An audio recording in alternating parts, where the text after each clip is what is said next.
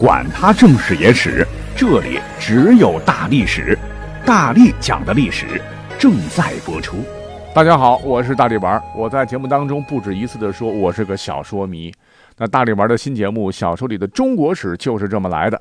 我呢会针对大家伙非常喜欢的很多文学名著，什么《三国演义》《红楼梦》《水浒传》《西游记》了，金庸、古龙武侠小说了。啊，等等这些个特定历史背景的书籍，替大家来扒一扒作者们构建的那个刀光剑影、金戈铁马的世界和对应的真实的历史世界有什么不一样？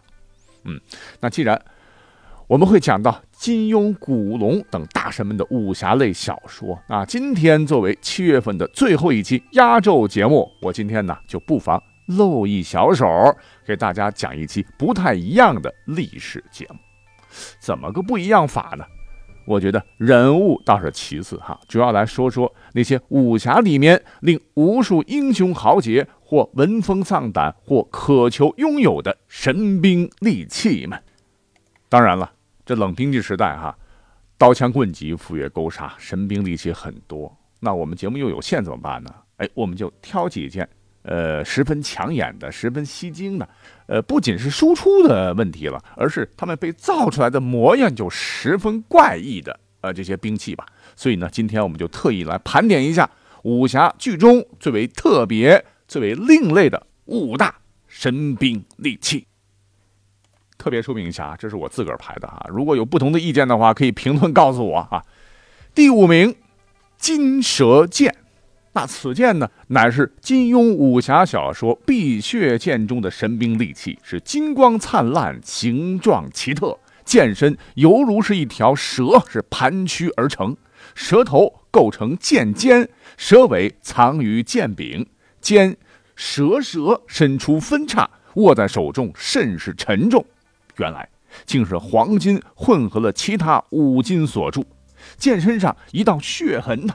发出碧油油的暗光，极是诡异啊！要说这剑尖厉害了，两叉呢，既可攒刺，又可以勾索敌人兵刃，倒拖、斜戳皆可伤敌，比之寻常长剑增添了不少用法。金蛇剑法中颇多招式深不可解，原来用在这柄特异的金蛇剑上，尽成厉害招数。在小说当中，这柄剑的主人原来是金蛇郎君，不料后来被石梁吴老所害，虽被何鸿耀救出，但他不愿意接受何鸿耀的摆布，于是藏身于华山悬崖密洞之中，是赐剑于壁，留待后人。此谓是好马配好鞍，好剑配英雄。最终呢，由华山派掌门人穆仁清的第三个弟子袁承志。在机缘巧合之下获得此剑，继承了金蛇郎君的秘籍，习得精妙无比的武功，并携此剑仗义助闯王啊，抗击清军，也因此与何鸿耀教主何铁手五毒教有了一段纠葛。在碧血剑快要结束的时候呢，暗器。轻功剑法都是数一数二的袁承志，已经成为了大顺金蛇王、七省武林盟主啊。后来定居在伯尼国附近的一座大岛屿，也算是土皇帝一个啊，人生堪称大赢家。当年呢，我读罢《碧血剑》的时候呢，是眼倦长叹：呀，要是袁承志这位大英雄历史上确有其人就好啊。后来学历史才知道啊，人家本身就不是金庸先生瞎编的，确实有原型。不过。他本人没有小说描写的那般厉害。那么这一段我之前是讲过的哈。那么他呢是袁崇焕的六世孙呢，唤作袁世福啊，还有一个满文名字叫做傅阿明啊。虽然说没有飞檐走壁、内功外功、神功护体，可是武艺是相当好的。曾经啊为小说当中的死敌大清朝立过战功啊，可见他并没有诚志啊。更有意思的是，小说里头不是说嘛，袁承志最后定居在哪里呀？伯尼国，别说这个国家还真有，乃是明朝时中国的属国，在今天的加里曼丹岛北部的文莱一带。原来我们的袁承志啊，跑到那里当华侨了。所以这么看来，小说当中的袁承志是有原型的。那不光他有原型，他使用的金蛇剑其实呢也有原型，这恐怕很多人就不知道了。根据武器库大数据对比分析后，我认为。金庸先生笔下当年金蛇郎君所使用的“十步杀一人，千里不留行”的金蛇剑，其原型应该就是马来刀啊！哈，听这名字竟然还不是咱们中国的兵器。其实呢，这个马兰刀准确的称呼应该换作马兰克利士剑，也可以简称为马来剑，也是闻名世界的利刃之一，被赞誉为东南亚的冷兵器之王。传统的马来克利士剑呢，必须要以陨铁纯纯打造。什么陨铁呢？就是天外坠落的陨石铁啊！传说中打造神器的原料。其糙面陨铁焊接花纹刃是精美绝伦，制造极为精细。然后光反复锤炼入火就要五百次左右，刃上的夹层钢有六百层之多。尤其是这精美的剑身呢，弯弯曲曲。和《三国演义》里边张飞的丈八蛇矛的利刃部分很像，更和金蛇郎君的得力武器金蛇剑非常非常的接近。那么，好看，杀伤力如何呢？一定没得说。话说，在一七三九年，当年的荷兰人攻占了抓瓦，在无数次战争中，荷兰人领教了抓瓦人手中的克力士的厉害，因为剑刃轻轻推送就可以直接刺入。荷兰人穿盔甲的身体里，那有的克力士还涂了毒液啊，只要被其划伤，就可能危及生命，给荷兰侵略者造成了巨大伤害。所以呢，将其排在第五，金蛇剑啊，绝对没有问题。那接下来排到第四位的最奇特的神兵利器是什么呢？我个人认为，非金轮法王的那五个轮子莫属啊。听到金轮法王的这个威名，各位应该都熟悉他吧？乃是《神雕侠侣》当中的人物。身为蒙古的国师啊，武艺高强，常常使用金银铜铁铅五轮作为自个儿的兵器。因为武功太高，只出金轮就已经击败对手，所向披靡，罕逢对手，因此得名金轮法王。可是吧，我一直就觉得。金轮法王一定是选错了兵器啊！十八般兵器，当年他不选，着哭着喊着要轮子，莫非是觉得拉风吗？哎，在小说里头，金轮法王一出场，切割器的生猛气息扑面而来，整部剧那就是金轮法王不辞辛苦的啊，嗖嗖嗖的丢轮子、打轮子，然后又丢轮子，哎，不愧为一代轮王啊！那么金轮法王有没有历史原型，咱不管，但是他使用的这种。怪异的兵器轮子，别说，还真的有原型啊！其实呢，这玩意儿就是印度的查克拉轮刃，啊，轮刃就是一种圆形的或半圆形锋刃武器，可以用来砍杀或投掷的武器。传说呢，乃是印度教三大主神之一的毗湿奴所使用的武器。现实中主要为锡克族战士使用，锡克人当中的。阿卡里教团的武士，他们的武艺高超而特色鲜明，其圆环形的可用于投掷的环刃是锋利无比，能轻易的割断人的手及和四肢。锡克武士通常将环刃戴在手臂上，甚至是挂在改良式的头巾上，遇到敌人取之即用。那么作为投掷武器呢，圆刃的好处就是在马背或者象背上能够轻松使用。用的时候呢，抛出去那就是一个飞盘呐。用手指套在环内，把轮子旋转之后扔出去，但是没有人想要接住，因为它四周非常锋利嘛。轮刃呢，直径在十二至十八厘米不等，厚度也各有不同啊，因此被称作飞轮、环刃、战轮、圆月轮和圆刃。说起来呢，它的历史至少有上千年啊，所以把它放到第四名，应该是恰如其分的。那么排在第三名，造型怪异的神兵利器是什么呢？我想很多喜欢古龙小说的朋友应该不会陌生，这便是《英雄无泪》里的兵器泪痕剑啊。那么它在小说里头呢，是一代杰出剑侠萧大师所铸的一柄天下无双的宝剑。此剑呢，剑背上有一道痕迹，看上去有如泪痕呐。泪痕中有一种神秘而邪恶的力量。唯有灵机之人方可御剑如神。那书中说，这柄剑呢，已经是当今天下无双的利器，近五百年来没有任何一柄剑可以比得上它。当世游在人间的利器，绝对没有一柄剑比它更利。铸造它的人是欧冶子之后第一位大师，也是当时的第一位剑客。可是终他的一生，从来也没有用过这柄剑，甚至没有拔出鞘来给人看过。据传，此剑刚出炉时，神鬼共祭，剑上显示出一种无法可解的凶兆，不但出鞘必引人血，萧大师身边最亲近的一个人也将作为其祭礼。萧大师当时见此大惊失色，忍不住流下泪水，滴落在剑上，化作了泪痕，故名泪痕剑。为了不使此剑危害江湖，将它交给一个淡泊名利的弟子保管。数十年后，该弟子又把它传给了门徒高剑飞，令其带剑下山，望化解江湖劫数。云云。哎呀，都说啊。古龙先生的这个小说呢，一般都写的是闲云野鹤、虚无缥缈，很多都是人物的心理描写哈，你得去想象，不像金庸先生有深厚的历史研究背景，不管是人物、道具、朝代故事，都可以扒出历史原型。你古龙小说怎么扒呢？眼下这柄泪痕剑确实是很奇特，但它可以找到原型吗？答案是没问题，因为你光听泪痕剑这名字，啊，就是一个好心酸、好痛苦的名字。是一把碎金的剑，断情的剑，一把恨天的剑。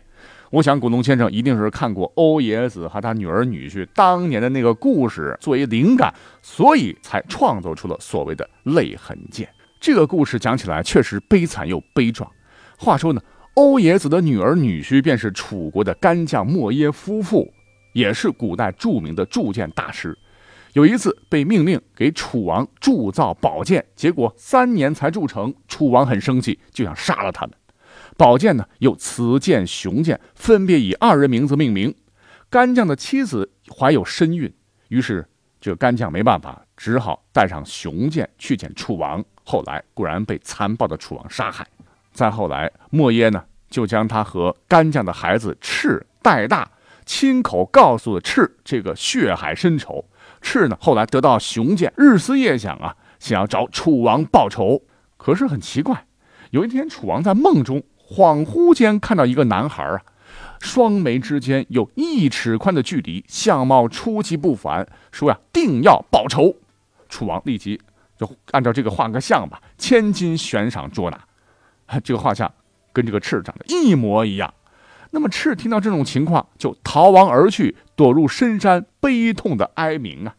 有一位侠客遇到他悲歌啊，就对他说：“孩子，你年纪轻轻的，为什么痛苦的如此悲伤呢？”赤就说了：“我是干将莫邪的儿子，楚王杀死了我的父亲，我定要报这杀父之仇。”侠客说：“那好办呢，拿你的头和剑来，我为你报这冤仇。”赤说。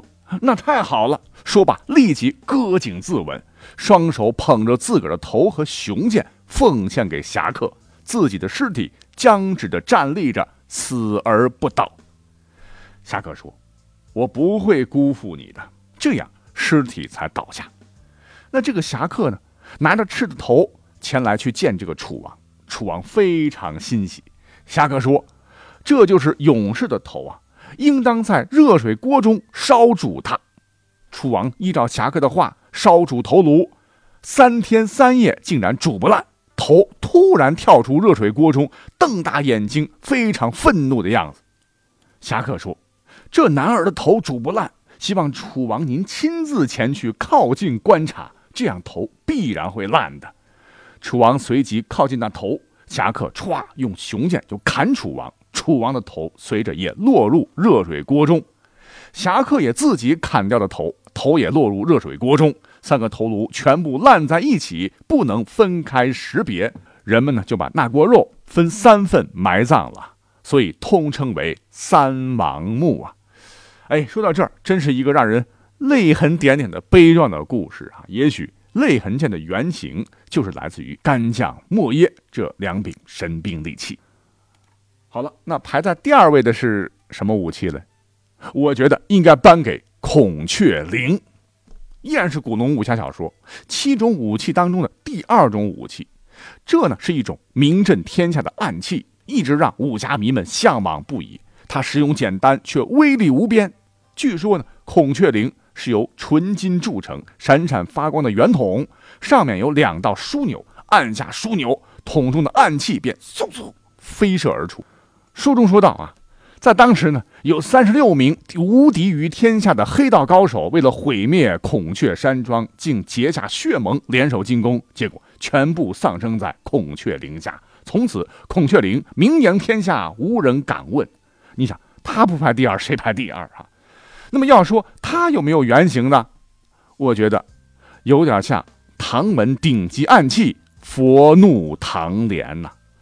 那也是件极品暗器啊，也是一经施展就如同莲花开苞，威力无穷，跟孔雀翎发动的样子很像。那么佛怒唐莲长啥样呢？你看过周星驰的功夫的话，就应该知道吧？哈，就是火云邪神使用的，据说呢也是斗罗大陆唐门第一暗器。所谓是宁打阎罗王，不惹唐门郎啊，横扫武侠世界的唐门。讲到这儿，很多人也会问呐，到底的这个门派在历史上有没有啊？唐门一说啊，论根源，你扒拉扒拉，它是起源于当代武林泰斗万籁生的一本书，叫《武术汇宗》中的《神功概论》呐。他说，又有操五毒神杀者，乃铁砂以五毒炼过，三年可成，打于人身，其中其毒是遍体麻木，不能动弹。挂破体肤，终生脓血不止，无药可医。如四川唐大嫂即是，我就不翻译了哈，各位应该听得懂吧？这个唐大嫂历史上确有其人，并非捏造，而且有考证。蜀中唐门、四川唐门、峡江唐门，实指四川开县，就是今天重庆的唐家拳。这一门派是以拳术和竹标自成一系，从明末传至今天，可见。唐大嫂所操的唐家拳还是一门传统武术呢。那么在民国初年啊，有一个武术作家，唤作宫白羽，咣，脑洞大开，就把人家的这个武术汇宗的内容改吧改吧，就变成了小说里头闻风丧胆、使用未毒暗器第一的唐门啊。我们就把唐门的历史渊源讲清楚了。那么最后排名第一的呢？我个人认为。应该是出自《倚天屠龙记》里的圣火令啊，因为这玩意儿太怪了，而且综合效益比较强啊。这个圣火令是用白金玄铁和金刚砂混合铸成啊，质地坚硬无比，一共是六枚啊，长短大小各不相同，似透明又非透明，令中呢隐隐有火焰飞腾，颜色变幻。圣火令的每枚令上皆刻有山中老人霍山所著的武功精要。当时波斯明教当中的教众习得此种武功，结合残破的乾坤大挪移心法，另创出一套诡异的武功，曾一度打得谢逊、张无忌等武学高手是落于下风。所以呢，你可以说他是。武功秘籍也行，名叫圣物也行，此等材质外形被当作神明利器，那也是非常非常趁手的哈。那么讲到这儿，我们既然已经说到了《倚天屠龙记》啊，那么请问里边的张无忌在历史上到底有没有历史原型呢？当然有，这个原型就是当年元末呃农民起义。自称是宋徽宗八世孙的起军的名誉首领，名叫教主小明王韩林儿啊。不过最终的结局很悲催，被朱元璋派部下活活的摁水里给害死了。那么最后啊，制造出这个奇葩东西的圣火令的这个山中老人，哎，其实告诉大家，历史上也是有这一号人物的，本名叫做哈桑本萨巴赫，波斯人啊，正是他开创了当时令全世界闻风丧胆的阿萨辛派。阿萨辛就是麻药的意思，一个组织严密的恐怖暗杀组织，经常让对手是肉体消失。当然了，给钱他也办事儿啊，有点像《长安十二时辰》里的这个捉手郎。连当时这个阿拉伯世界赫赫有名的萨拉丁，差点就被这个组织干掉过。甚至是当时风头正劲的十字军，在西域，只要别人提起山中老人霍山之名，无不心惊色变。最后呢，还是被蒙古的一代名将序列兀痛兵十万彻底给剿灭了啊！当然这是后话了，有机会再讲。好了，变着法的给大家又讲了一堆的历史故事啊，希望你能够喜欢。那这个月就这样喽，我们八月再见，拜拜。